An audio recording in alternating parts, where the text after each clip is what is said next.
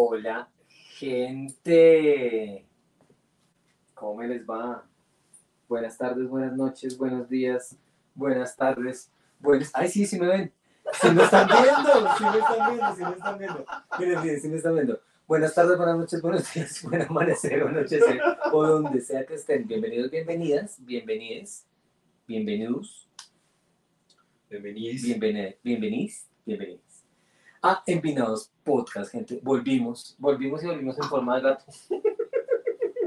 Entonces, mientras alistábamos acá todo, eh, el día de hoy vamos a estar, como siempre, este trío de pelotudos, hoy hablando Hoy en nuevo set, nueva locación. Estamos en nuevo set, nueva locación, todo carajo, volvimos. Tenemos como siempre a Esteban, Esteban, Cristian Cristian, y Brillantina. Brillantina. que fue lo que se convirtió Jack. Vamos a intentar acomodarnos con el gato, vamos a ver si se deja Se dejaron ahí coger o no, o no se queda. Toca se hacer nuestro chin chin. Sí, vamos a ver. Primero acomódate y pues ya hacemos el por Digas que esta es mi silla, usted me está sacando de mi silla. Ahora sí. Quiero ser ese gato. Listo, gente. Pues estamos de regreso. Listo, estamos de regreso, señor. El chin chin. ¿Cuánto tiempo pasamos, gente? Uy, un montón de tiempo. ¿Cuánto tiempo pasamos, gente? ¿Cuánto tiempo pasó? Estamos en el capítulo 34. Paramos en el 33 como en... Como en febrero o marzo. ¿Ush, tan atrás? Para mi cumpleaños nosotros grabamos. O sea, alcanzamos un poquito más adelante más. Como mayo. Además eran votaciones. ¿Votaciones de qué? No, no. Sí, votaciones no. Las votaciones en el El octubre. año pasado. Ah, no olviden. Yo estoy. Salud, Salud. Saludcita, salud, gente. Salud, Saludcita. Mm, salud. salud. Apóyenlo. mm. ¿Verdad? Literalmente apóyenlo. Mm, Hoy, Gente, hoy, hoy un, un programa muy movido.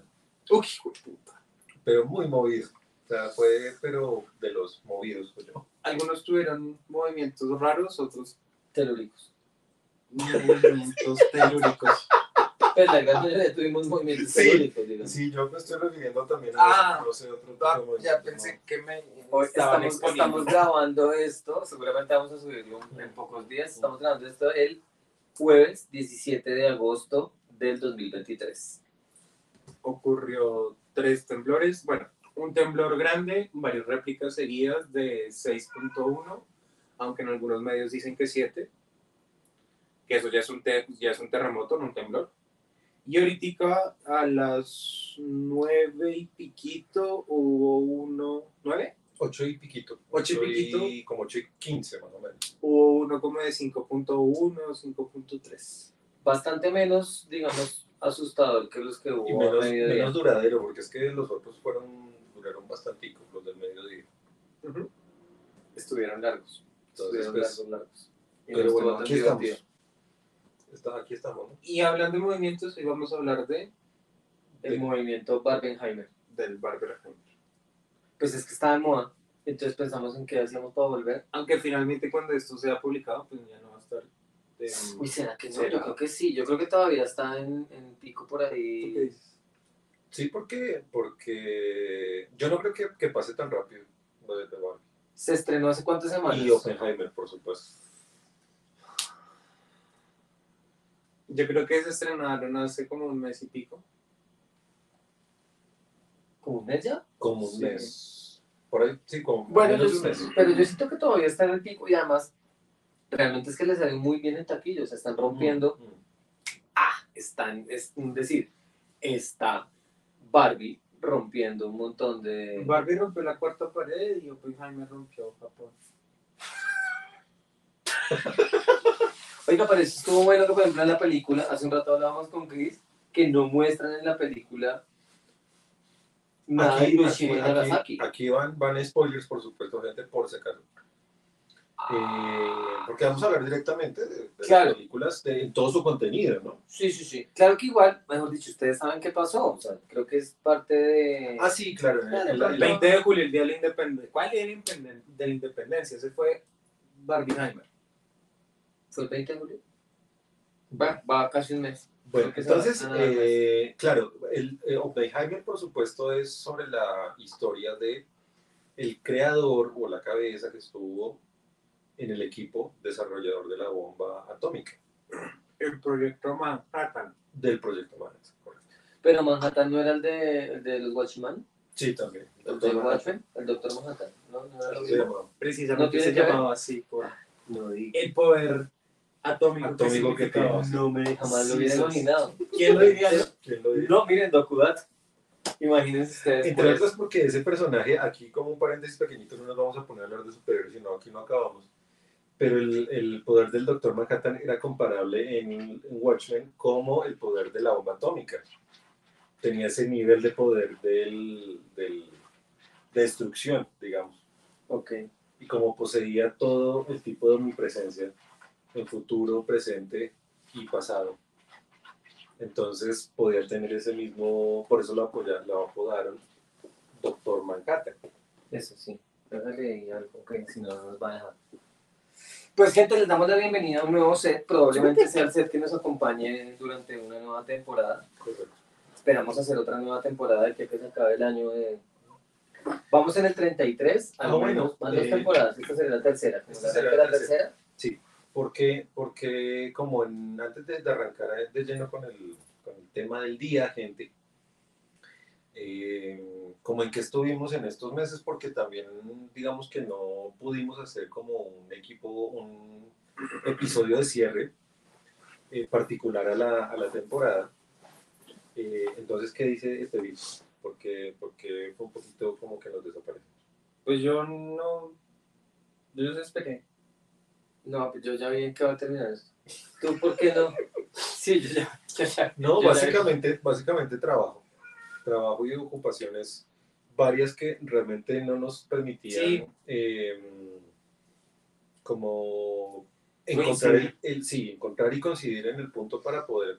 Ustedes sabían que para poder lograr estos capítulos tenemos, teníamos una logística bastante grande Qué eh, Que se hacían fuera de Bogotá. que se hacía fuera de Bogotá. Entonces, eso también marcaba el punto de Bogotá es la capital de Colombia.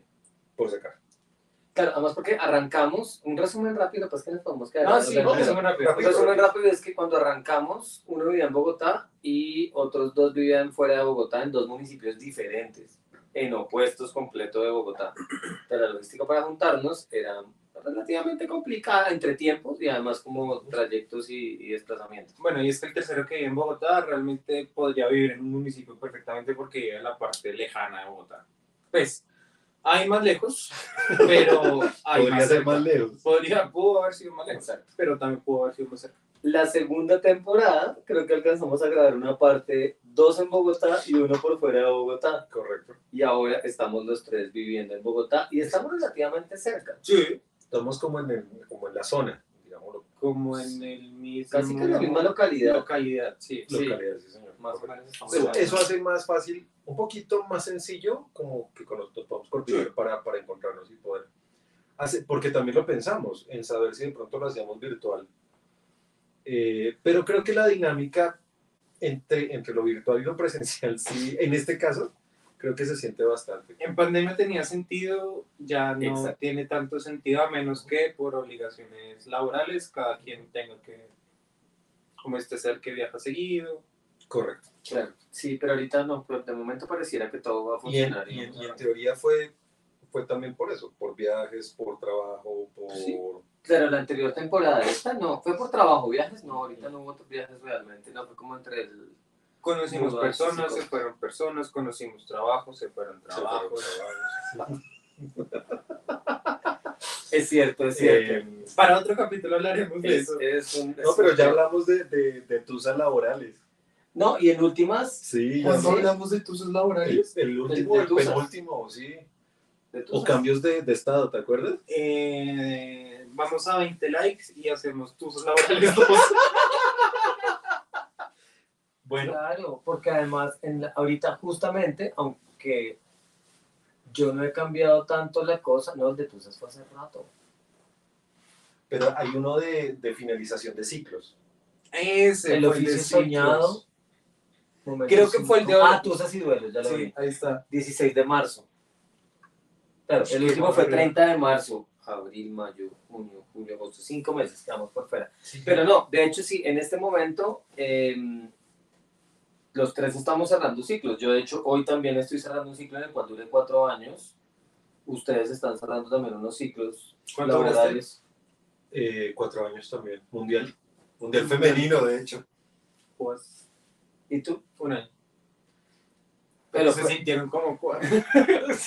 Desde hace tres meses mi, mi horóscopo viene diciendo que las blancas. vas a sacar, no, vas a terminar un ciclo, vas a comenzar otro nuevo, no sé qué, es cuando, pero lo que pasa es que no le dicen qué ciclo es, y jodido ahí como por ese lado, man. Pero eh, eso me genera una gran pregunta. O sea, ¿consultamos el horóscopo constantemente? No, lo que pasa es que en TikTok, yo, yo particularmente, yo particularmente creo, creo en, en, los- en la astrología, y me gusta la astrología y todo ese cuento. No soy tan pegado a los horóscopos, pero hay momentos donde uno se queda más de 5 segundos en un video de TikTok y el algoritmo comienza a Sí. botarle todos los, todos los, los eh, y además por signo, ¿no? Reacciona, reacciona en los últimos, en los próximos 10 segundos y alguien del pasado te, re- te escribirá una, te dará una notificación. Ay, puta. Tal cual, entonces, pero no solamente eso, sino realmente eh, diciéndote la carta astral de para Sí. la siguiente semana, y es que ya no es por mes, es para la siguiente semana. Entonces yo me quedo ahí viendo no sé qué es cuando, ¡pum! el siguiente, entonces vuelve y vuelve y vuelve y vuelve y vuelve. Y el mensaje pues era que iba a cerrar un ciclo, que venían cosas nuevas, cosas positivas. Y sigo esperando las cosas. Yo sigo esperando las cosas positivas, por supuesto, ¿no? Estoy como, como esperanzado en que pueda ser todo como más Cris, al que le van a dar, le guardan. de acuerdo. Al que le van a dar, Eso me dijo mi ex suegro. Y es cierto, pare- parece un chiste, pero es anécdota. Esa anécdota, sí. Ay, Dios mío. Sí, pues sí, en realidad, en realidad sí estamos hablando ciclos de tres, Sí, de acuerdo. casualmente dos de cuatro años y uno de un año, que en realidad es tu primer Trabajo trabajo por fuera del proceso académico, que es Trabajo chévere. formal, digamos. Sí. Está bueno. Bueno, pues sí, eso, eso ocurrió, ocurrieron pues un montón de cosas intermedias en, en nuestras vidas y por eso también, sí, creo que tomamos la decisión de no hacerlo virtual porque es más divertido juntarnos y tener la excusa para tomarnos unos vines, sobre todo porque cuando lo hicimos virtual, ellos no tomaban. Ellos tomaban café o tomaban té, Sopa. Agüita, sopa en un pocillo, sí, era como, entonces los envinados no tenía mucho sentido. Sí, como que no, no, No, no era, no era tan... No, Y fue chistoso porque nos vimos un par de veces fuera de cámaras, es decir, sin la intención de grabar, y salían cosas muy buenas que debíamos, debíamos haber grabado, pero Ah, bueno, y lo otro también fue el cambio de locación, que también, también afectó. Dijimos, no, pues ya hagámoslo en la nueva locación. debimos Y- haber tomado fotos para subirlo al perfil de, de, De Instagram. de Instagram. De Claro. Bueno.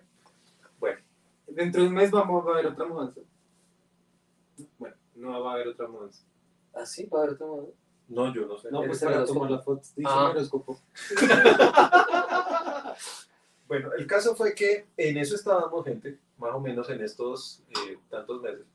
Es que ya No, nos- lo- no los habíamos olvidado, por supuesto. De verdad que estamos muy pendientes de, de retomar eh, Emilados, pero a veces no la, no la logramos tan fácil. Yo creo que este capítulo va dedicado a una única persona. Nuestra fan envinada de México. Ah, sí. Y Re firme. Y nuestras, Sí. nuestras 12 fans No, pues eh, es que ya, de, de Envinado. Eso es para ustedes. para los tres, para los, para los tres fans que tenemos.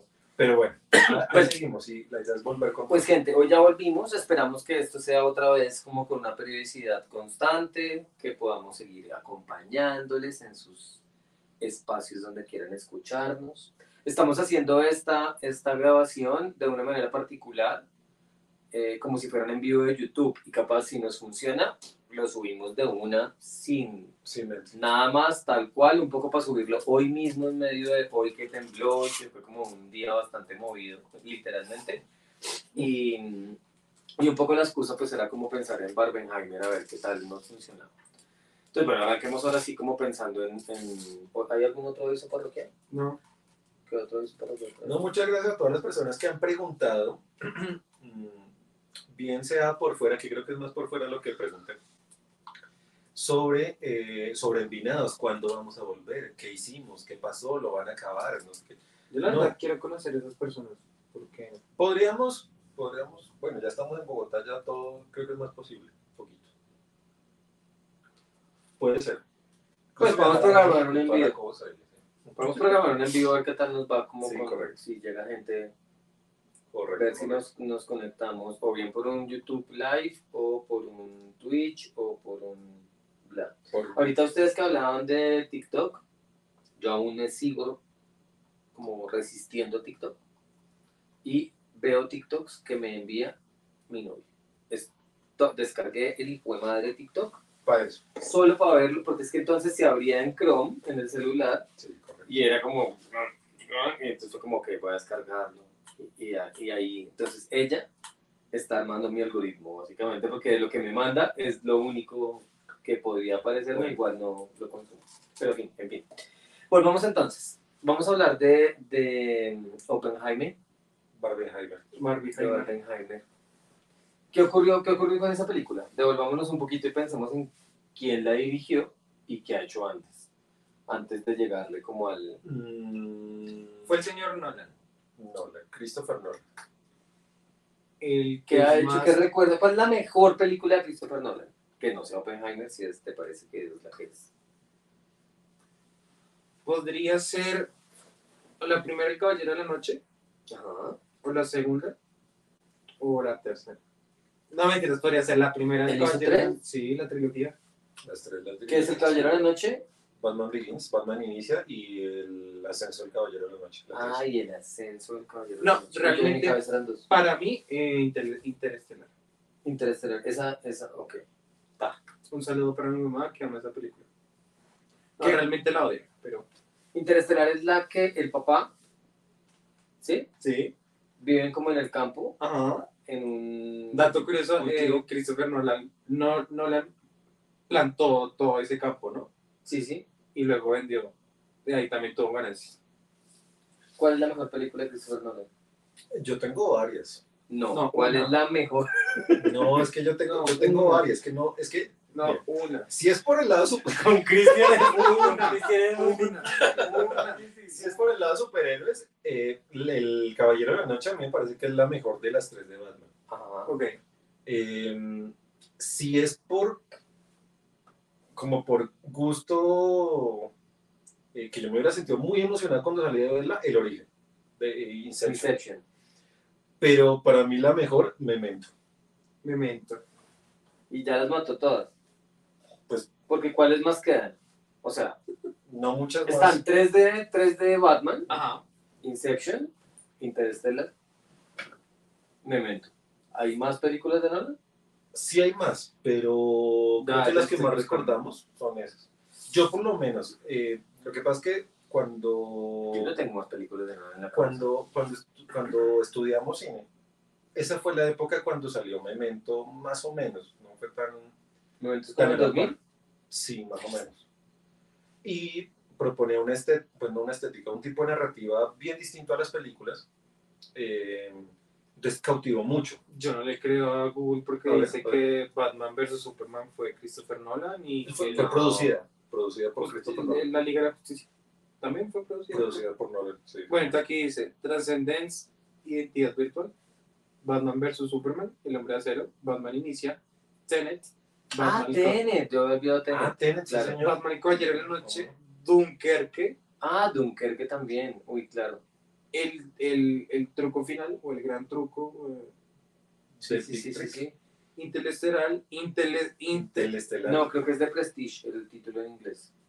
Memento, que en la traducción se llama Amnesia, Sí, en español es Amnesia. El Origen y Batman y Caballero de la Noche. O sea, no está Oppenheimer.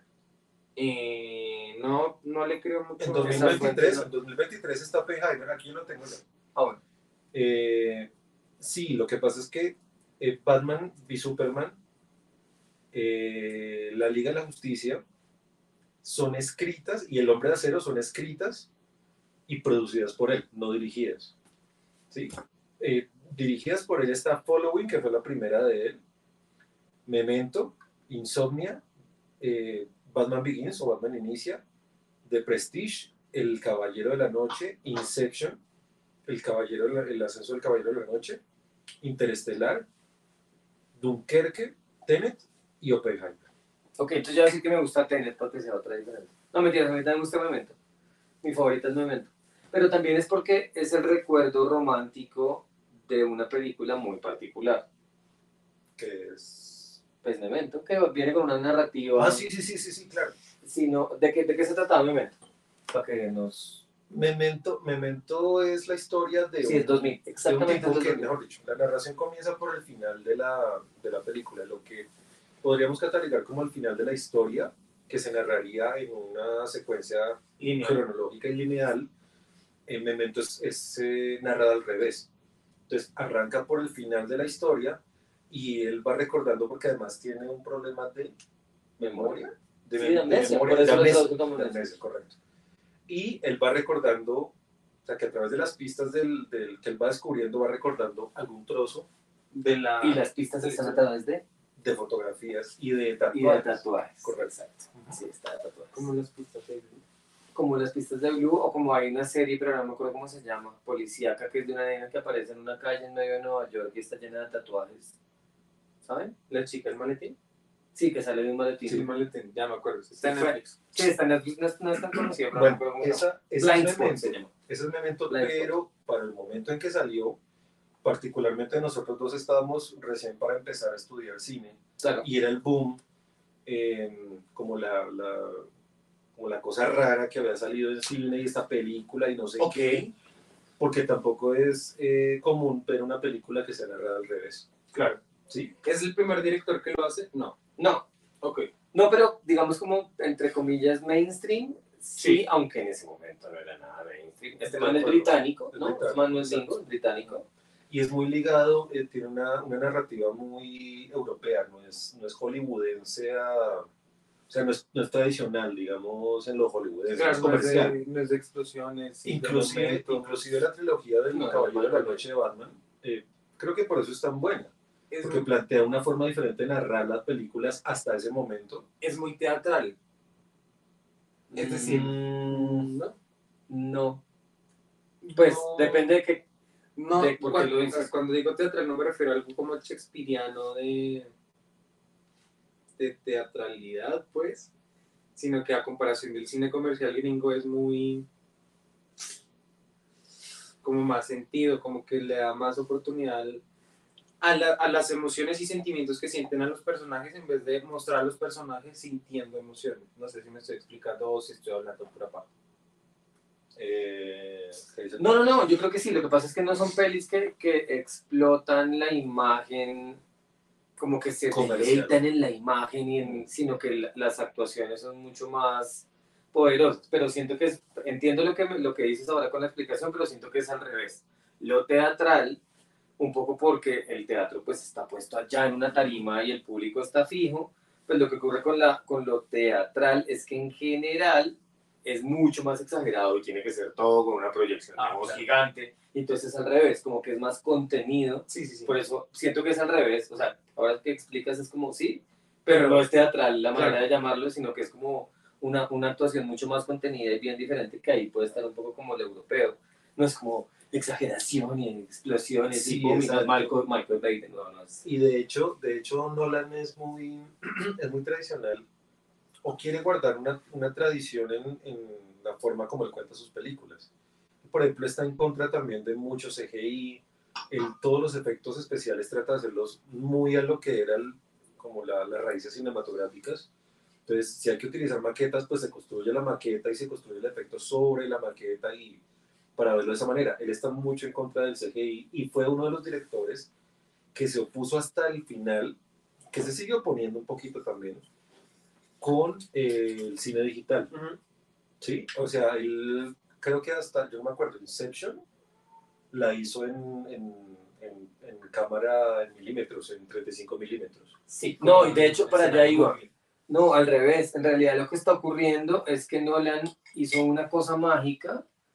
Y no, pues sí, va un poquito. le una Es que si no vamos a hacer desastres. No, que ocurrió una cosa con, con, con Nolan y es que Nolan, por un lado, claro, estalló el 35 hasta donde pudo luego se pasó al 70 milímetros para tener como una panorámica más grande, y hace un buen tiempo trabaja en IMAX, Correcto. que es pues otro, digamos como otro tipo de trabajo de cine, que para no ponernos más técnicos, básicamente es un cuadro mucho más grande y con unas proporciones que no son exactamente como el televisor que tenemos en la casa, que es 16.9, con una calidad como comprimida, sino que es un panorama gigantesco. Para palabras sencillas, cuando ustedes cogen el celular y ponen a grabar o tomarse una foto, hay una opción en los celulares en donde es 4.3, 16.9, 16.8, No, no, 16.9. 16.9 y es como el tamaño de largo por ancho de la imagen. Y es mentira que aquí en Colombia, por ejemplo, no se pudo ver eh, Oppenheimer completa, ¿no? Porque eso fue un rumor que se fue moviendo. Y es que al ser de largo y de ancho diferente, supuestamente los cines nacionales no estaban capacitados para mostrar toda la totalidad de la imagen. Lo cual es mentira, porque usualmente eh, los directores graban en un formato que se pueda ampliar y usar en otros formatos. Y también hay un equipo encargado de... Claro, lo que pasa es que siempre hay una pantalla ideal.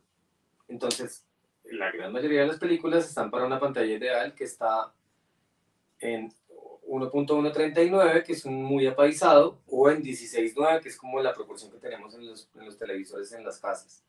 Pero Oppenheimer está en IMAX y pues es un, un cuadro mucho más grande con una proporción muy particular. Es como. Se comen un pedazo arriba y un pedazo abajo. y ya. Entonces, evidentemente es- hay algo de razón, digamos, en eso que dice Esteban, de que no se ve la imagen completa, que no está viéndose la película completa, pero en realidad eso está pensado desde el principio. Entonces no es como que nos estamos perdiendo si lo vemos en una pantalla tradicional de casa o en una pantalla de cine normal, si no lo vemos en IMAX, sino que estuvo pensado. Digamos, estuvo pensado para eso, por supuesto. Ah, bueno, un buen ejemplo es cuando ustedes ven dentro de las eh, aplicaciones de plataformas digitales de streaming, en los celulares ustedes se dan cuenta que la proyección de la película no siempre es completa en el celular, sino que tiene unos bordes negros. Es básicamente es el juego del tamaño de esos bordes. Claro, además depende del celular, porque Claro. ahí ya el estándar se fue al carajo. Pues todos los celulares tienen proporciones completamente diferentes. IMAX en Colombia hay dos pantallas, hasta donde yo sé. ¿Cuatro pantallas? Dos en Colombia, uno en Cali y uno en Medellín. En Colombia es Bogotá. Eh, digo, sí, yo hablaba de Bogotá. Hay dos en Bogotá. dos en Bogotá, una en Medellín y otra en Cali. Ok, tenemos cuatro IMAX en, en Bogotá. Digo, no en sé, los comerciales, es que hice una nota sobre eso y tuve No, está bien, está bien, sí, sí, sí. Los en Bogotá. en Bogotá son de eh, Amo Bogotá, yo hago Bogotá, Nuestro Bogotá. nuestro Bogotá y el otro eh, El otro está en las Américas es las. Américas, Procinal. Mm, Y en Medellín y Cali sí no tengo ni idea. En el de Medellín es el Santa Fe y el de Cali. No, desde Bogotá. Ni idea. Capaz Bueno. Unicentro, que es como de las salas grandes, pero no tengo ni idea. Otra de las cosas, como para ir redondando y, y volver a Oppenheimer, es que eh, casi todas las películas de Nolan las escribe, las produce y las dirige Nolan. A excepción De. de las de los superhéroes, que que no fueron la trilogía del Caballero de la Noche, sino el Caballero de, de- de Acero, El hombre de acero. Eh, Batman vs Superman. Batman vs Superman y Liga de la Justicia, que Y- fueron escritas y producidas por él. Liga de la Justicia, corte de El corte Zack Zack Snyder, correcto. Que de hecho tiene una mención en Barbie. Sí. No, sí. Listo, volvemos ahora sí. Listo. Eh, ¿Cuál es la peor antes de llegar a Oppenheimer? O sea, hay una película de Nolan que digan como... A mí me costó, a mí me costó mucho Tenet. Tenet me costó mucho, mm, no sé, todo. Pero es Ver la, la imagen, el contenido, la historia, el- la forma. Es muy, es muy difícil. A mí Inception me, me pareció complicada, pero es un, es un, es un enredo entendible. Entendible, exactamente. Sí, o sea, si tú ves la película completa y estás enrollado, tú sabes y estás conectado con todo. Si tú llegas al minuto 60, no vas a entender nada de la película. Al final, sí. Eh, pero no ni siquiera porque no vas a entender el por qué y el cómo y el cuándo y el no sé qué. ¿Sí me entiendes? O sea, es decir, a lo que veo es que si la, digamos, la ves y no te, no te agarra y la terminas, me entendiste. Pero si la terminas de ver, hay más chances de que, ah, marica, claro. Pero. Tenet, pero Tenet a mí, se- a mí particularmente me costó mucho verla, entenderla, como adaptarme. Es que llega un punto donde la imagen y el sonido apagan el cerebro. Ah, es muy buena. A mí eso me Pero parece delicioso. Y es, es increíble. A mí esa eso me parte, parece pero- delicioso. si ustedes le preguntan a mi mamá, es que para mis papás las mejores películas son las que uno apaga el, ce- el cerebro y uno entiende. Porque pues vienen una cotidianidad en donde tra- trabajan, se les mueve mucho el cerebro y quieren descansar. Entonces les gusta ver películas tranquilitas. Sí, es entretenimiento. Entretenimiento. Sí, es, es, es- No, no quedarse pensando en la película, No, qué exacto. pasó, por dónde, pereza. Entonces, por ejemplo, en, en Interestelar, Inteles, Interes- Interestelar. Interestelar, mi mamá entendió perfectamente la película hasta 10 minutos antes. Ya cuando el man está detrás de la biblioteca, que ese es su empute, mamá, ¿y cómo es posible que está detrás de la biblioteca? No entendió, no. Ya. Da, ahí apagó el cerebro. Qué reloj, ni qué reloj, Qué que nos va, reloj nos va a conectar, que no, que estamos en multidimensión. ¿Cómo así? Los extraterrestres, no sé qué. Y mi papá tampoco le entendió, pero le gustó, le gusta y le gusta verla y la sigue viendo y la busca para verla y tratar de entender. A mí me gustó mucho. ¿Y la que menos? La que No, menos no, me gustó quizás le, le copió a Christian Esten. Ahí sí fui mi mamá. No, no, no. Apague el cerebro. A mí tal vez la que menos me gusta es de Prestige, el gran truco. Ah, el gran- Justamente porque es la que menos retos le presenta al espectador, exacto. Eso no quiere decir que si a ustedes no les gusta o no lo entienden, significa que sean. No, no, claro, no, es una Oh, cosa todas sí. novista, es una cosa todas novista, oh, mientras al menos la entiendo y sea No, cine coreano de los 30. Exacto. No, no, no. O Evangelio. pero lo que pasa es que cuando uno escucha a Nolan, que va a ver una película de Nolan, uno ya dice, uy, va a haber algo raro. Porque ¿Quién está en el guion, en la... Sí. Oppenheimer, digamos, el, el, la- el- Los saltos, el guion de pronto, y lo que tú decías al, al principio, que era no ver realmente el principal objetivo que uno diría que se ve o que no. La- porque lo discutíamos. Claro, es una biopic en teoría. Sí, Está basada en una biografía, no En escrito por Oppenheimer, fue por otros manes recopilando todo lo que había pasado. Que de hecho ahorita podíamos hablar de eso y es de la representación de la, sobre la representación femenina que hubo y que hubo muchas críticas. que eso fue otra cosa. Puede ser Nolan, sí, no hay, no hay que juzgarlo, pero es que también es una representación cinematográfica de un libro escrito por varios hombres recopilando la historia de otro hombre en una época en donde las mujeres pues eh, eran más invisibilizadas. Pero ya me estoy adelantando. Sí, ya nos vamos para allá. Lo que pasa es que yo creo que igual no es una película normal, es decir, sin, sin haberse colgado a la ola de Barbie, hubiera tenido una taquilla, yo creo que de la mitad o mucho menos de la que está teniendo en Sí. este momento.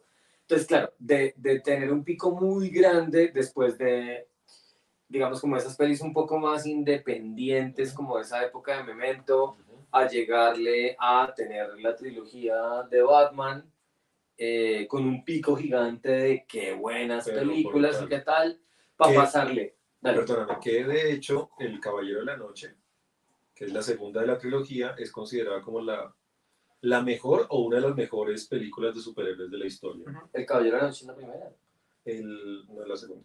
Batman inicia la primera. ¿Ah, sí? La Joker es la segunda. Ok. Que, bueno, Que es del muerto. que es del... ¿Quién es el, el Joker ahí? El Joker, El el Ledger. Joker es el Ledger, sí. Ajá. que no, no murió por interpretar Joker, murió porque pues interpretó varios personajes raros y es del método. Es del método. es el secreto de la montaña. Y, eh, no, no, no, digo que, que tuvo como un pico grande de fama, luego termina haciendo cosas como Inception, Interstellar, cada vez más raras, y llega a un pico con Tenet, bueno, de Prestige, que está por allá como un poco más comercial, Sí. que es, no sé si se acuerdan que es de los, de los magos, ¿se acuerdan? De, Sí, del gran. Y llega como a ese pico de Tenet y en Tenet ya este man se fue al carajo y fue además, Tenet es como prepandemia o arrancando pandemia, que tuvo este gran rollo con los estudios, con el estudio con el que trabajaba, que eran los estoy dudando si era Universal o qué estudio era, no estoy seguro. Son Universal. Y el rollo fue que él quería estrenar su película en salas de cine y generalmente como ya venía trabajando con IMAX y trabaja con efectos prácticos y no con efectos digitales solamente, sino que tiene efectos prácticos, pues tuvo un gran rollo para poder lanzar Tenet. Y luego cuando llegó a pantallas fue como, ¿qué pasa con esta película? ¿Qué Y la gente esperaba otra cosa completamente diferente. Entonces creo que lo esperable ahorita era que si fuera una película muy rara y una película que no fuera mainstream, que no tuviera como un pico Perdón, grande. perdón, te, te ahí el dato. La productora es Syncope Films de Tenet. Sí, sí, sí, no, pero digo como la casa grande distribuidora Warner. con la que se... Ah, era Warner, era la, con la Warner que peleó. Entonces, pues digamos que terminó, entre comillas, como pateando la lonchera, digamos, coloquialmente, y, Ah. y abriéndose de ese estudio porque tuvo como un, un- una Más gran pelea. problemas. Y ahorita, volviendo a Oppenheimer, por un lado, biopic, basada en una biografía, que no es necesariamente una historia real, aunque está basado en hechos históricos, por supuesto, y narrada de una manera tan particular que ahora sí ya vamos llegándole, pues no era una película para que fuera comercial, no, no era para nada una película comercial. Sí, pero es digerible. Si la comparamos con otras películas de Nolan, hay películas no tan digeribles, otras más digeribles, y esta estuvo en un punto medio. Ahí vamos entonces. ¿Qué tiene de particular Oppenheimer? ¿Qué fue lo más, lo más chévere de Oppenheimer? Los cameos. Los cameos, está puteado de cameos a la lata. Eh, Bueno, cameos, ¿qué es un cameo, señor Cristian Valencia? es la aparición de un Pero ellos. director. No, mentiras, no. No, no, Me encanta. Es como un camello, pero sin doble L. ¿Qué es un cameo? Es, es un cameo pronunciado Es un cameo. Cameo. un Es un cameo. cameo. No, lo que ocurre con los cameos es que a mí, yo, yo tengo como ese, ese rayo por allá, pero es pura maricada de escuela académica, como cuando, cuando te dicen como, no, es que ese teaser estaba increíble. No, no es un teaser, es un tráiler. Y es como, ¿cuál es la diferencia entre teaser y tráiler? Con el cameo me pasa lo mismo.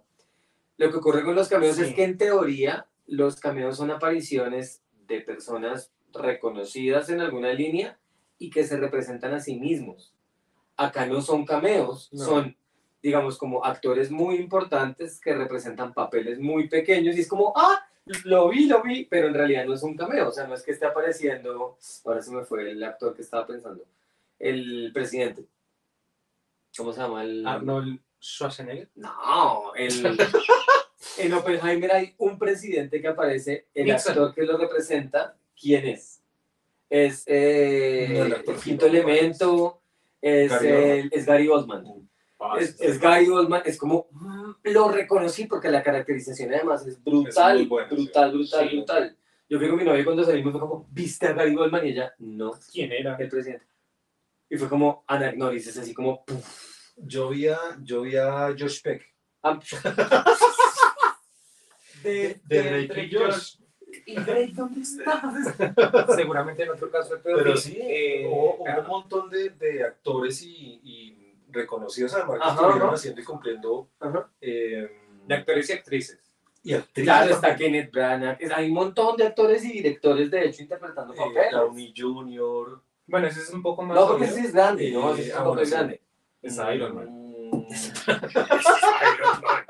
Es que es Iron Man. Bueno, también está, del, del femenino está Florence Pugh, que es el de los personajes Pues importantes. es que solamente hay dos mujeres, bueno, hay tres mujeres, ¿Cuál Emily es? Blunt, Es- Y la amante que es la esposa.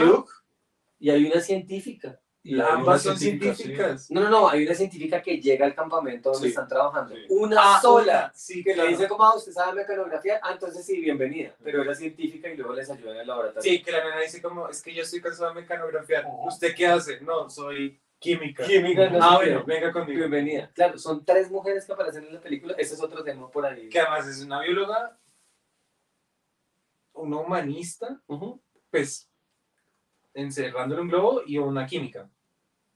Que ambas tres hicieron cosas importantes, solo que nuevamente la película, bueno, ¿Qué, pa- ¿Qué pasa con Nolan y esa representación femenina? Pues que se le ha criticado mucho el que él no escriba, se ha dicho que él no escribe para mujeres o papeles de mujeres. Casi todas las sí. películas de él, sí, casi todas Sí. las películas de él tienen como protagonistas a un hombre eh, y de mujeres casi uno, dos. Gatúbela. Sí, pero sí, pero ellas, ellas digamos que eh, como, como la de Memento, que es la de la de Matrix, pero ella es la, la antagonista protagonista. Sí, sí, así. sí. Y finalmente es una atracción romántica y no. Pero realmente no hay mucho más. O sea, Claro, no. casi todos los guiones son así. Completamente. De hecho, Inclusive los de superhéroes. Claro, también. Inclusive los de superhéroes, porque la, del, la del hombre de acero, por ejemplo, la única mujer que aparece, Marta y Jane. porque se llamaba Marta, se llamaba así, era Marta Lois Lane Y y, ya. y de pronto Una niña. una de las de las de las eh, Ah, ayudantes de Sol Sí, ya. y no más Que igual muere.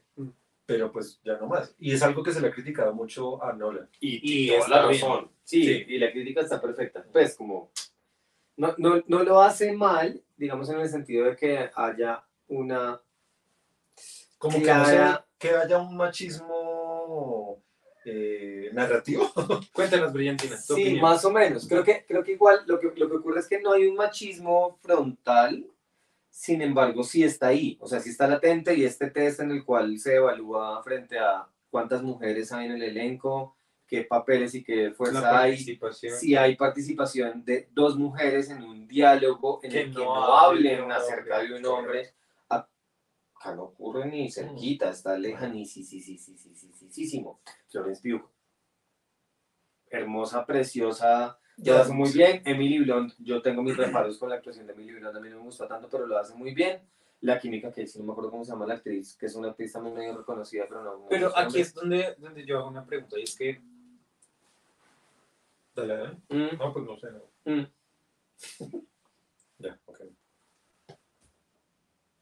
sí, está bien estas quejas, pero también hay una cosa y es que las personajes femeninas, las actrices, pues es decir, en estos, en estos momentos de la historia humana es difícil encontrar una mujer que no esté familiarizada con el feminismo. Ujú. Y teniendo eso en cuenta, y si estas mujeres, esto no quiere decir que está bien, ni mucho menos, también puede haber otras obligaciones, pero si estas mujeres, siendo conscientes de eso, siendo conscientes de ser Nolan, y decidieran aceptar estos papeles, sabiendo que eran lo que, pues, es porque no está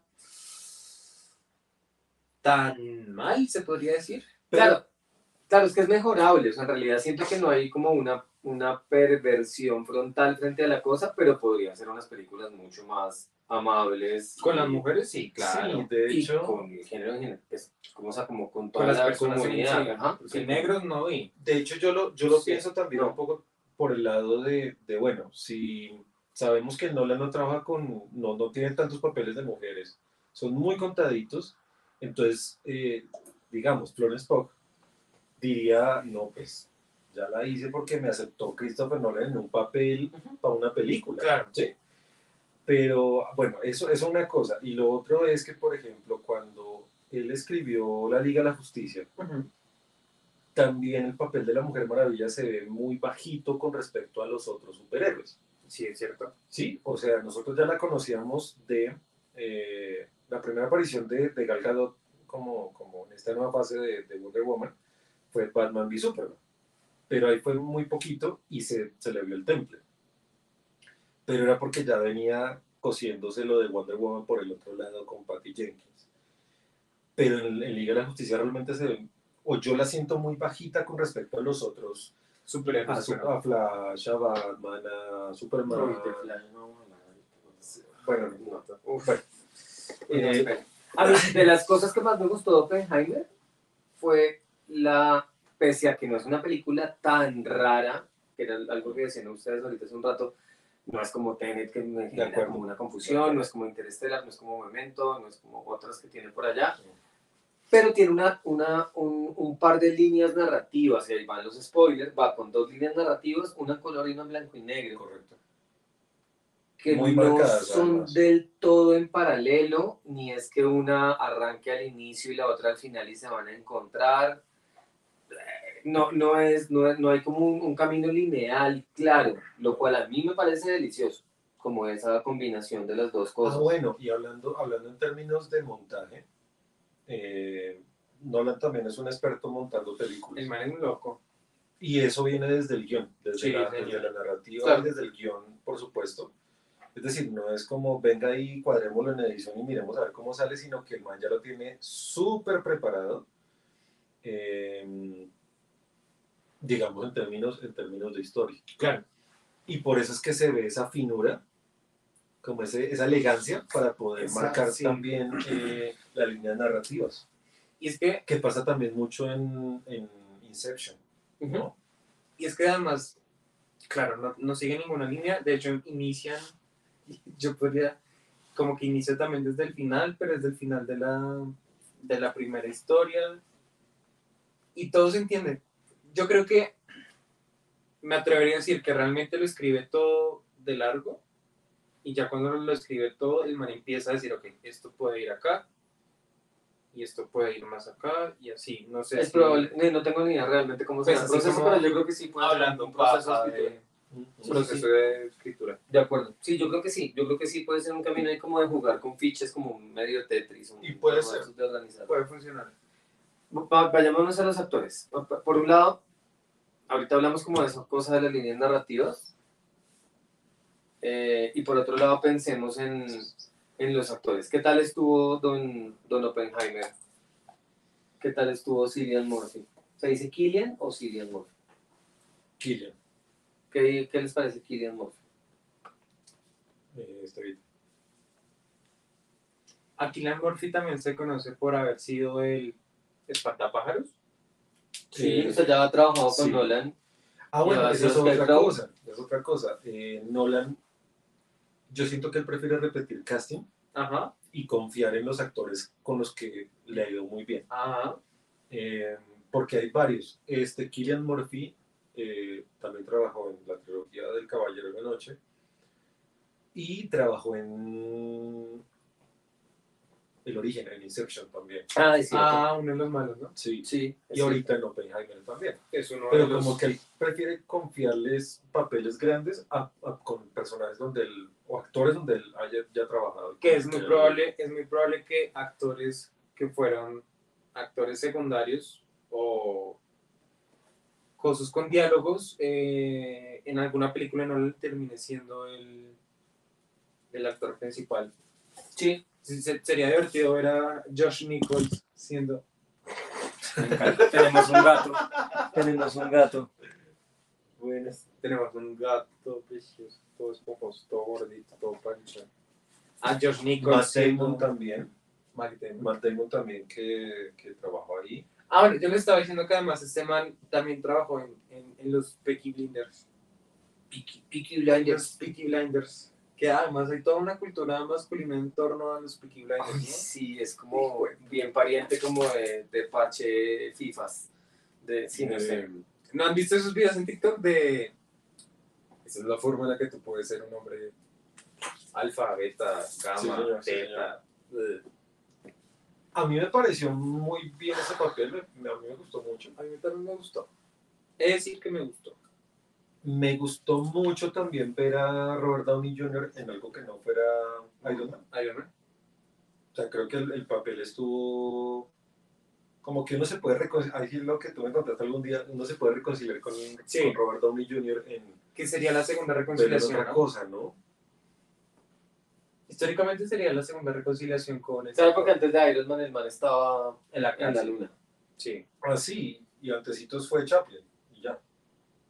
No, ni siquiera entre Chaplin y Iron Man pasó mucho Ah, sí, tiempo. por eso, por eso. Exacto, exacto. Sí, fue como que estuvo perdido haciendo pelis muy malas Malísima. hasta que Iron Man lo volvió a levantar y fue como un gran riesgo que decidieron tomar. Sí, porque después de Iron Man hizo Dolittle, Que es horrible. que es fea, y... No, Sherlock Holmes. Y Sherlock Holmes, Sherlock que, Holmes. que tampoco. Ah, bueno, no sé. A mí no me Pues es como para una tarde de domingo, pero... que esos Guy Ritchie. A mí no me gustan tanto. A mí no A me mí sí gustan tanto. me entretienen, pero no, no las No, tengo sí, como en el.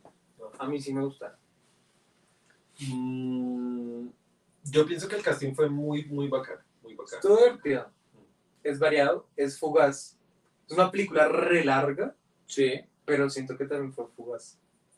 Sí, sí. ¿Qué, qué piensan de, de todos esos momentos experimentales, animados, texturados, particulares que ocurren ahí, como pues, sobre todo al principio? Me parece que funcionaron. Es una forma, y yo siento que es como una forma de explicar cómo son las reacciones químicas dentro de una bomba. Yo siento que esa fue, la, esa fue la, la- la forma de cómo Nolan veía Sí. o ve la, todo lo que iban a explicar, ¿no? Porque esa, esa secuencia, esa primera secuencia de imágenes, que es con partículas, con cositas, con él viajando en el avión y viendo la explosión de no sé qué cosas, eso lo entendemos al final de la película, pero toda esa visión es el modo como, como el, como para hacerlo más, como para hacer visible algo que puede ser muy complicado de entender, eh, que es la, la mm, división de neutrones en la bomba y no sé qué, y ta, ta, ta, ta, ta, ta, y que esa es la razón de la, Claro. la- de la bomba atómica, pero él la, la muestra de una forma, porque además había planos insertos rarísimos, en medio de, de una escena del man explicando, no, es que eh, cuando tú juntas dos estos, entonces mediante una explosión y no sé qué, entonces se producen más, y ¡pum! aparece una imagen de partículas dividiéndose por todos lados o caminando o bailando por todos lados,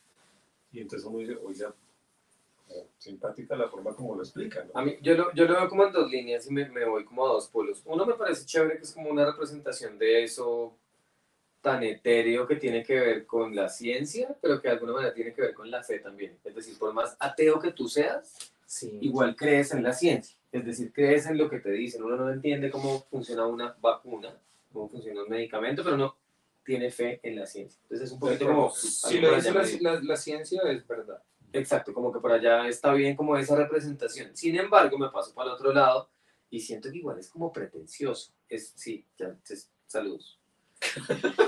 Yo creo que, yo creo que es, es pretencioso, es pretencioso como, como de yo sí entiendo y estoy masticándolo para entregárselo a ustedes. Ah, entonces, hablando, hablando de eso de masticar, pasa lo mismo como con Barbie. Ah, Una de las peleas que yo tengo con Barbie es que llega un punto donde la línea narrativa te dice todo como es muy mosaito, como que si le faltaban las crayolas y el papel, capaz, si le faltaban, no, si las hubiera tenido, ajá. capaz nos explican.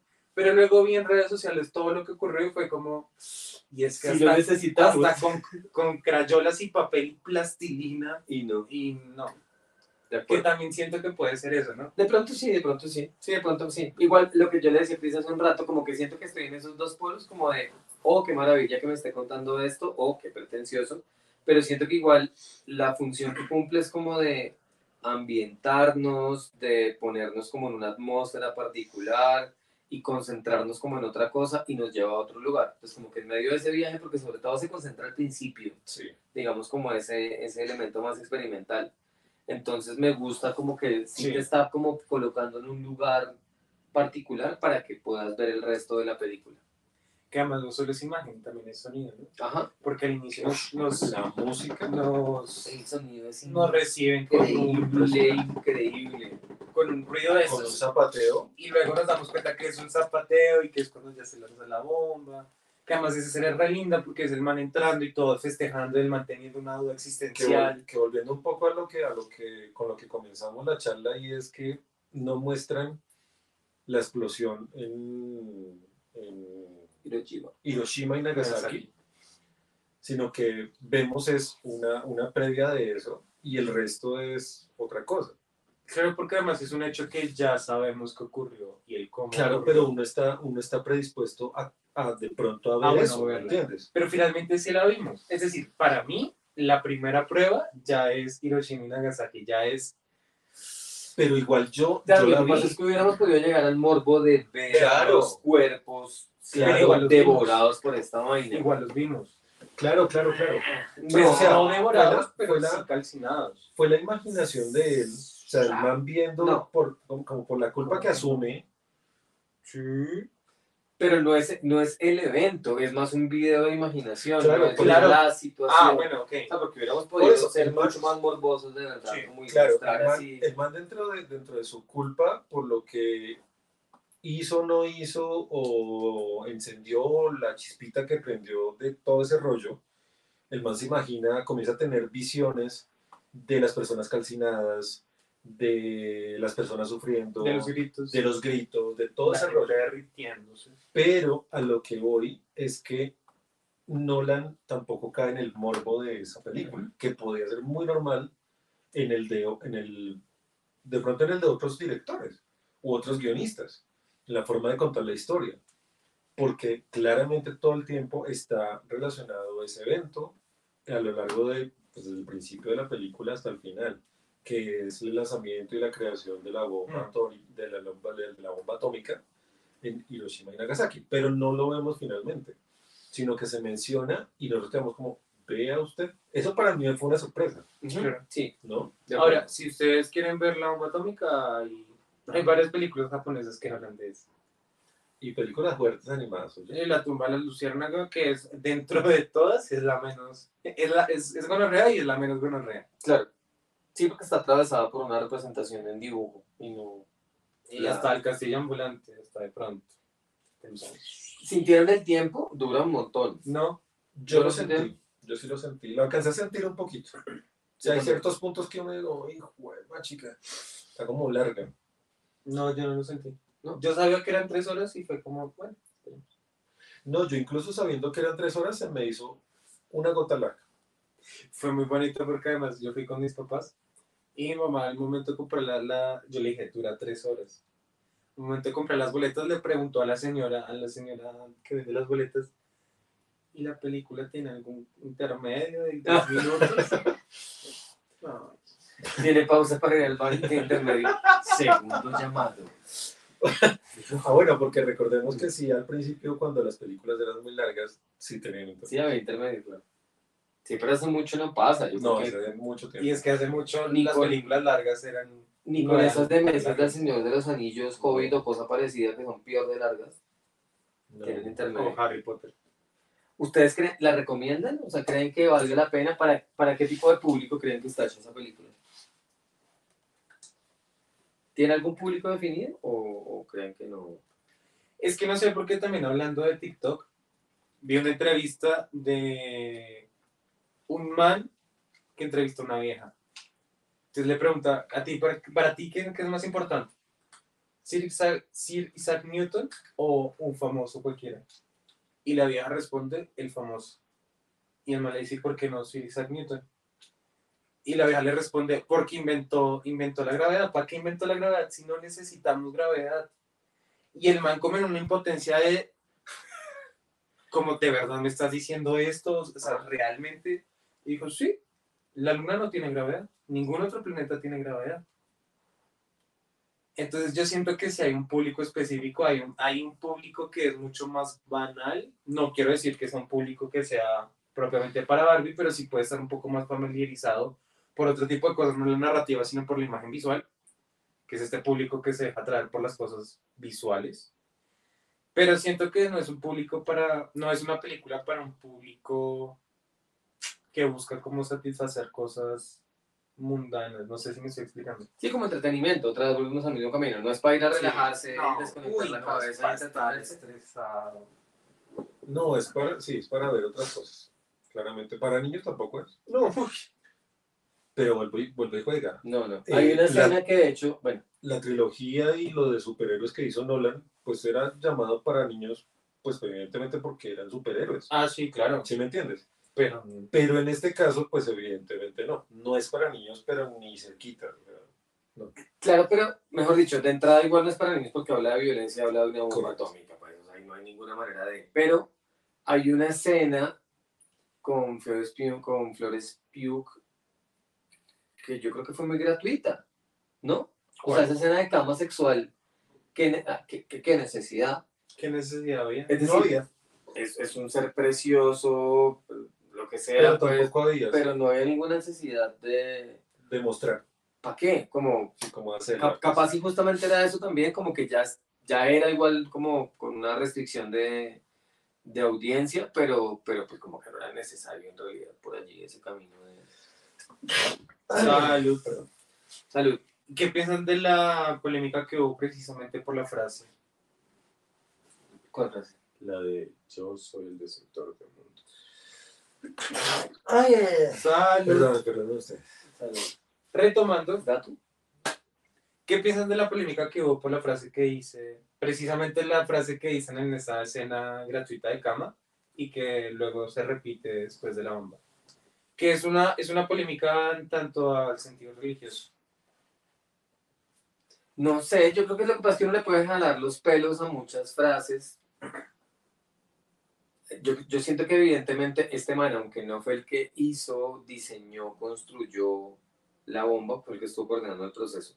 Y de alguna manera al tener ese poder tan grande, volviendo otra vez al Doctor Manhattan, pues de alguna manera sí se acerca bastante al poder de un dios o de Dios. Entonces siento que es como, ahí ese límite como de ese dios y ese poder se pasa como al algo religioso, algo místico, algo, ah, pero a mí me parece que es perfectamente verosímil dentro de ese universo y es muy probable que el man haya tenido en su cabeza en medio de ese ego tan gigante, pues que sí, como que era, era parte de su Pero poder. es que recordemos la época también. O sea, eran, eran, eh, estaba pasando la Segunda Guerra Mundial. Eh, y apenas estaban descubriendo muchas cosas. Um, entonces, pues yo, sí, yo, yo no la siento tan, tan, tan descabellada Claro.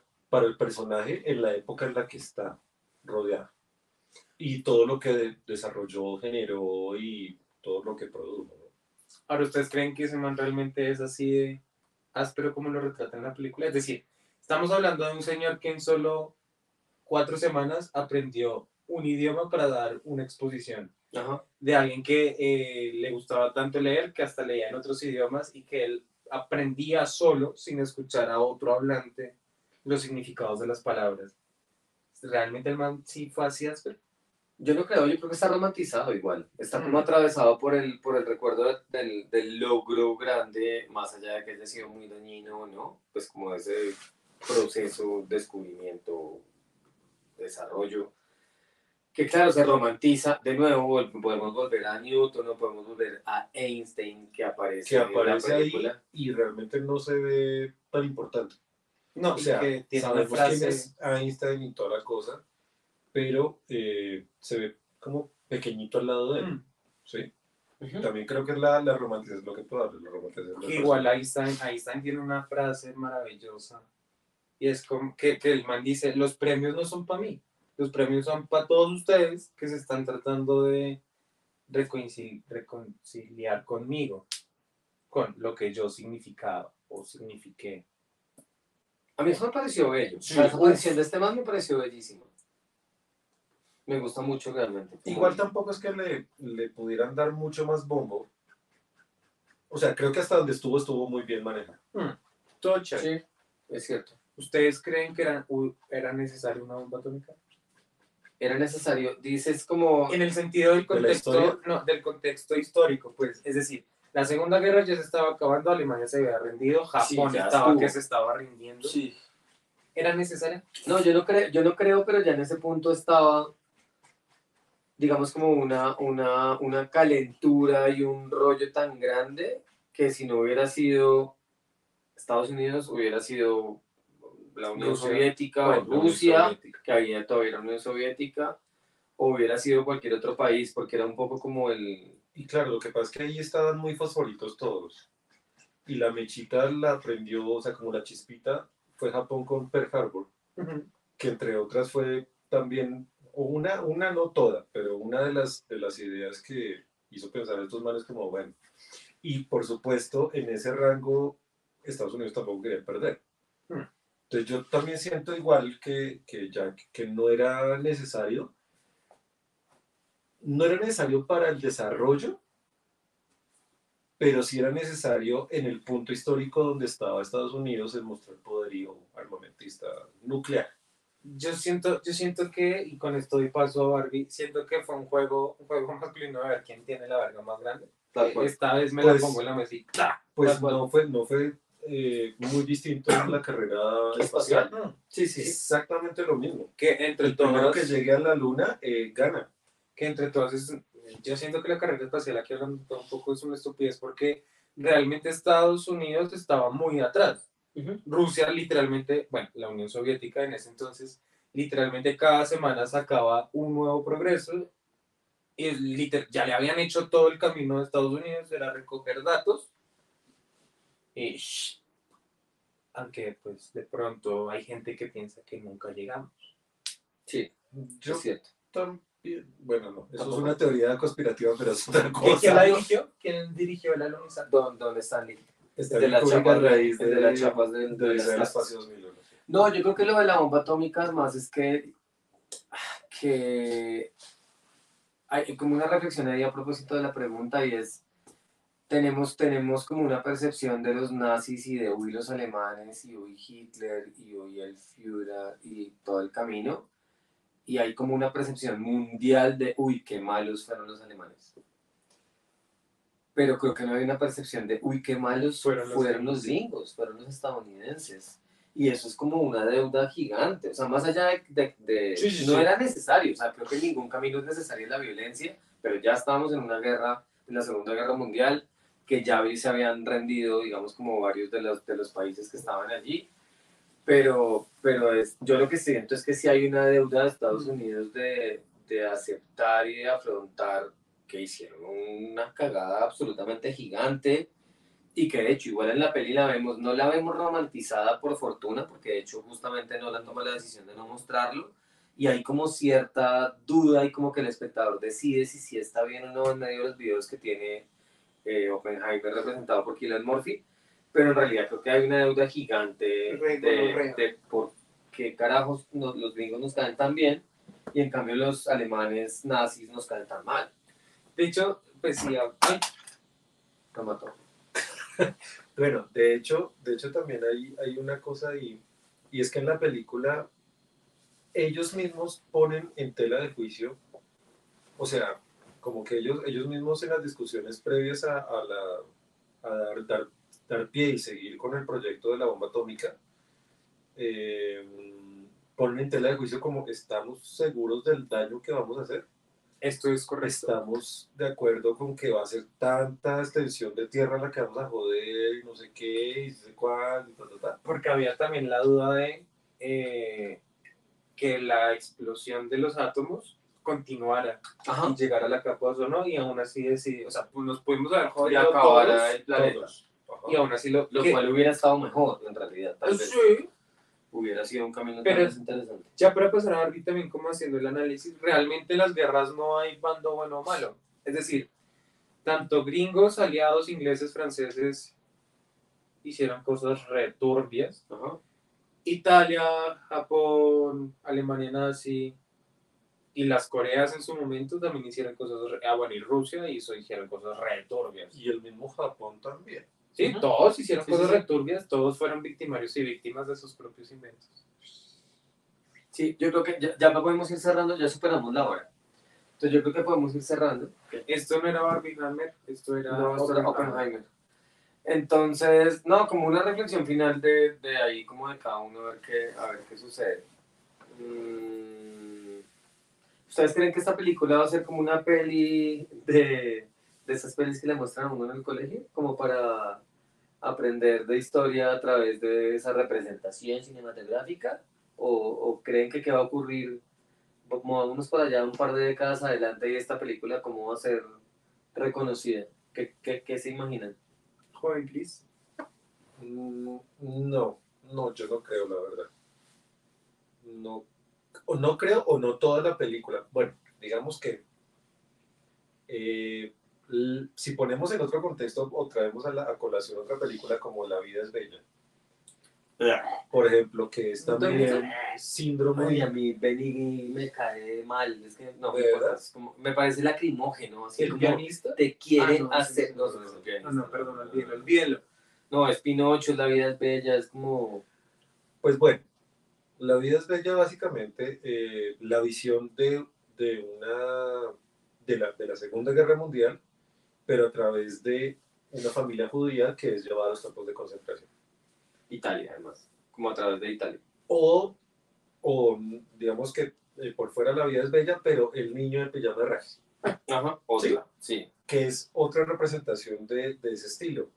Pero creo que Oppenheimer va un poco más allá en cuanto, a- en cuanto al, al tipo de película que quiere que sea recordada biográficamente como para que se exponga y se dé a través de la historia. ¿Sí? No sé por qué me da la impresión. Yo creo que va a ser así. Yo creo que tendrías más en cuenta La vida es bella o El niño en pijama de rayas. en cómo se, se vivió lo- la crudeza de, la, Claro. de la Segunda Guerra Mundial, de cómo fueron los nazis los que, los que desarrollaron todo ese, ¿no? Um, o las interpretaciones de, la peli- de las películas del, del diario de Ana Frank, por ejemplo. Sí. O el pianista también. O el pianista también. O Jojo Rabbit incluso también. Claro que es que es otra cosa, pero... No, pero si hablamos de Joe Rabbit también de los ladrones de libros, pero Esa es pues. Ese es otro tema, Sí, sí, sí. Pero creo que la película no, no, la, no la hizo pensando históricamente cómo desarrollarla bajo un concepto de estudio más adelante. No creo, no, no, no, no sé, pero para mí no. Pues a mí me parece que si un docente, no sé, siento que si un docente decide usar esa película para enseñar en su clase, en bachillerato, en primaria, siento que también está un poco, no sé cómo explicarlo, es decir, no me parecería correcto por todas las imprecisiones históricas que hay dentro de la película. Finalmente sí es una película basada en hechos reales, pero no es la enteramente la realidad. Ahora, pienso que es una película que se puede exponer dentro de las facultades de medios audiovisuales, cine y televisión, precisamente por la forma en la que se grabó, por las eh, narrativas visuales, auditivas, etcétera, etcétera, pero no propiamente para que sea una película de enseñanza. Como, vamos a ver película. Puf. Ok.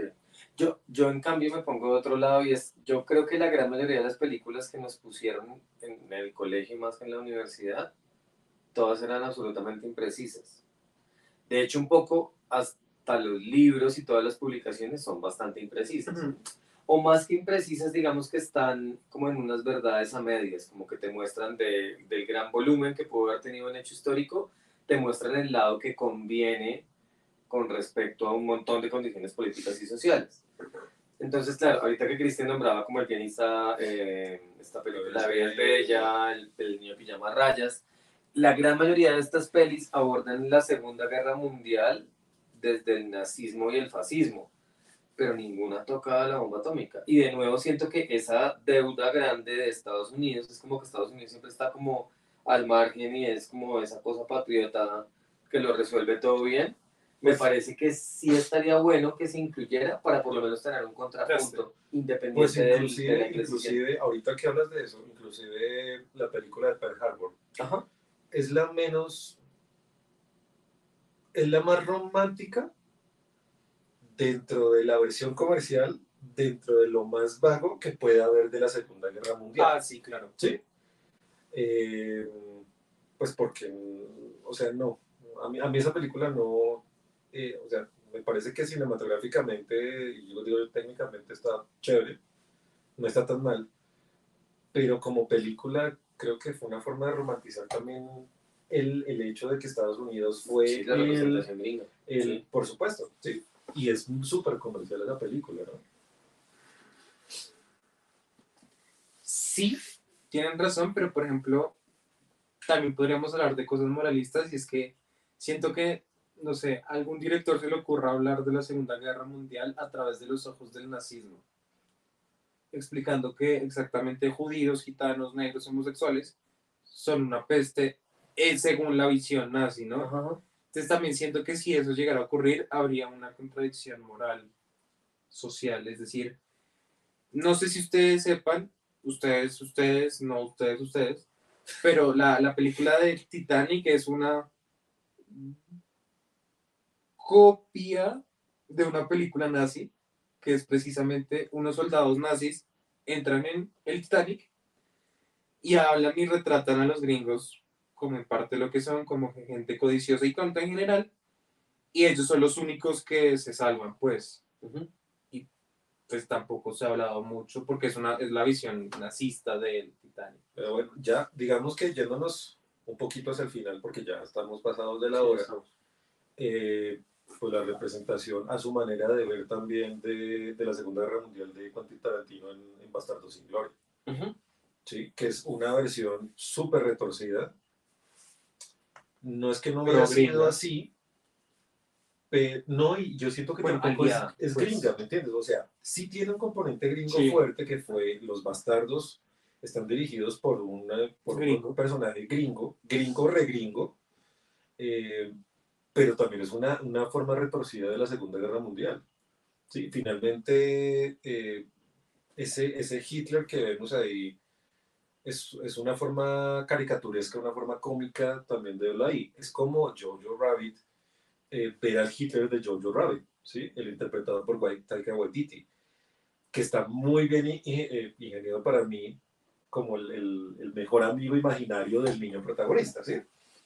Pero es una forma también comercial de romantizar un poco esas, esas cosas, esa, esa la historia. Claro. Y depende del protagonismo y del lado del que yo me vaya de la película. Claro, pero finalmente esas películas hablan de que el nazismo está, pues sí, el nazismo está mal, pero también es porque ellos fueron los perdedores históricos, ¿no? Es decir, si hubieran ganado los nazis, la, las películas serían los gringos son unos idiotas. Pues sí, pero sería más... Pues por ejemplo, por ejemplo, de lo que menos hablan en Oppenheimer es precisamente el nazismo. Sí, la única frase que dicen es, ojalá hubiéramos podido probar esta, esta bomba con los nazis, pero ahora podemos con los japoneses. Exacto, es, es, algo que tenían que decir y se dijo. Sí. Pero eh, no, lo, no lo enfatizan todo el tiempo, como que es que nosotros vamos porque el nazismo, porque Hitler, porque... Sí, ¿me entiendes? O sea, lo hicimos porque no alcanzamos a... a... No, o sea, creo que lo, no lo trata muy bien en ese mm. sentido el, el tema. Ta, gente, yo creo que sí hay una, es una película que hay que ver como que, como que vale la pena, está técnicamente, estéticamente, mm, artísticamente frente al, como a la interpretación de los actores, de los que están allí, que de verdad hay muchos, muchos, muchos actores eh, reconocidos o con cierta importancia que hacen papeles pequeños sumados a Killian Murphy, Emily Blunt, a Florence Pugh, a Matt Damon y, Iron Man, que se me fue el nombre, a Robert Downey Jr que, que, vale la pena ver. Yo siento que si es una película chévere para ver, tienen que tener, desocupar la vejiga antes de verla y tener unas buenas viandas para que les acompañen. Pero yo creo que es una película que hay que ver y que vale la pena. Ojalá la puedan ver de verdad en IMAX. Es una tontera, pero, pero siento que sí, esos, esos centímetros o esos píxeles que tengan de más, capaz si les dan como una versión, porque no solamente es lo visual, sino también el sonido como una, una visión bastante interesante, mucho más cercana a lo que quiso representar Nolan en, en la, en la forma de narración. Entonces cuéntenos cómo les pareció. Em, pues estamos volviendo y, vamos, y creíamos que esto iba a ser Barbenheimer, pero en realidad no fue Barbenheimer. Entonces eso quiere decir, gente, que va a haber un capítulo de Barbie. Va a haber una Barbie. Tal cual. Eh, ¿Algún otro comentario antes de...? No, no pues vayan así. Estamos. y, vean, y vean Oppenheimer en cine. Porque seguro la experiencia es distinta en video, en verla en la casa o verla en su computadora. Ah, yo solo quiero decir que a veces nos quejamos mucho de la sobreexplotación temática de las películas y también estaría bueno que si uno se queja de eso, también salga a explorar otro tipo de películas. Porque eso también ayuda a los dirigentes de la cinematografía a decir como, ok, sigamos eh, explotando superhéroes, pero podemos explorar otras cosas. Porque algo que también me gustó, ya, ya cierro, eh, me pareció una chimba que fuera una película única. Es decir, no va a haber una continuación, no va a haber una secuela, no va a haber una precuela, no tengo que ver otras películas para entender esta. Claro, pero es por la condición de biopic, es decir, no vamos a ver una película de Freddie Mercury 2, como, ¿cómo se llamaba la película de Queen? Eh, sí. Rhapsody. Sí, sí, por, sí, por eso es el chiste. pues por eso es el chiste, exactamente por eso es el chiste. En teoría no se podría, pero le pueden sacar lo que te imagines si funciona muy claro, bien. Claro. A lo que es que también está chévere volver a las películas autoconclusivas. Ajá. Qué chistoso. Hay series de capítulos de una hora y media de duración autoconclusivos. Para mí eso ya es otra película. Pues tipo Black Mirror. Ajá, exacto. O La Chica Nueva. Uf, qué buena. Les recomiendo La Chica Nueva. Va. Gente, muchas gracias por acompañarnos en este amanecer, atardecer, anochecer o lo que sea que estén haciendo. Volvimos y como siempre estamos acá, Esteban, Cristian y Jock en Envinados Podcast en este capítulo de Oppenheimer, capítulo número 34. 34. Volvimos, gente. Ya lo vemos. Gracias. Chao, chao.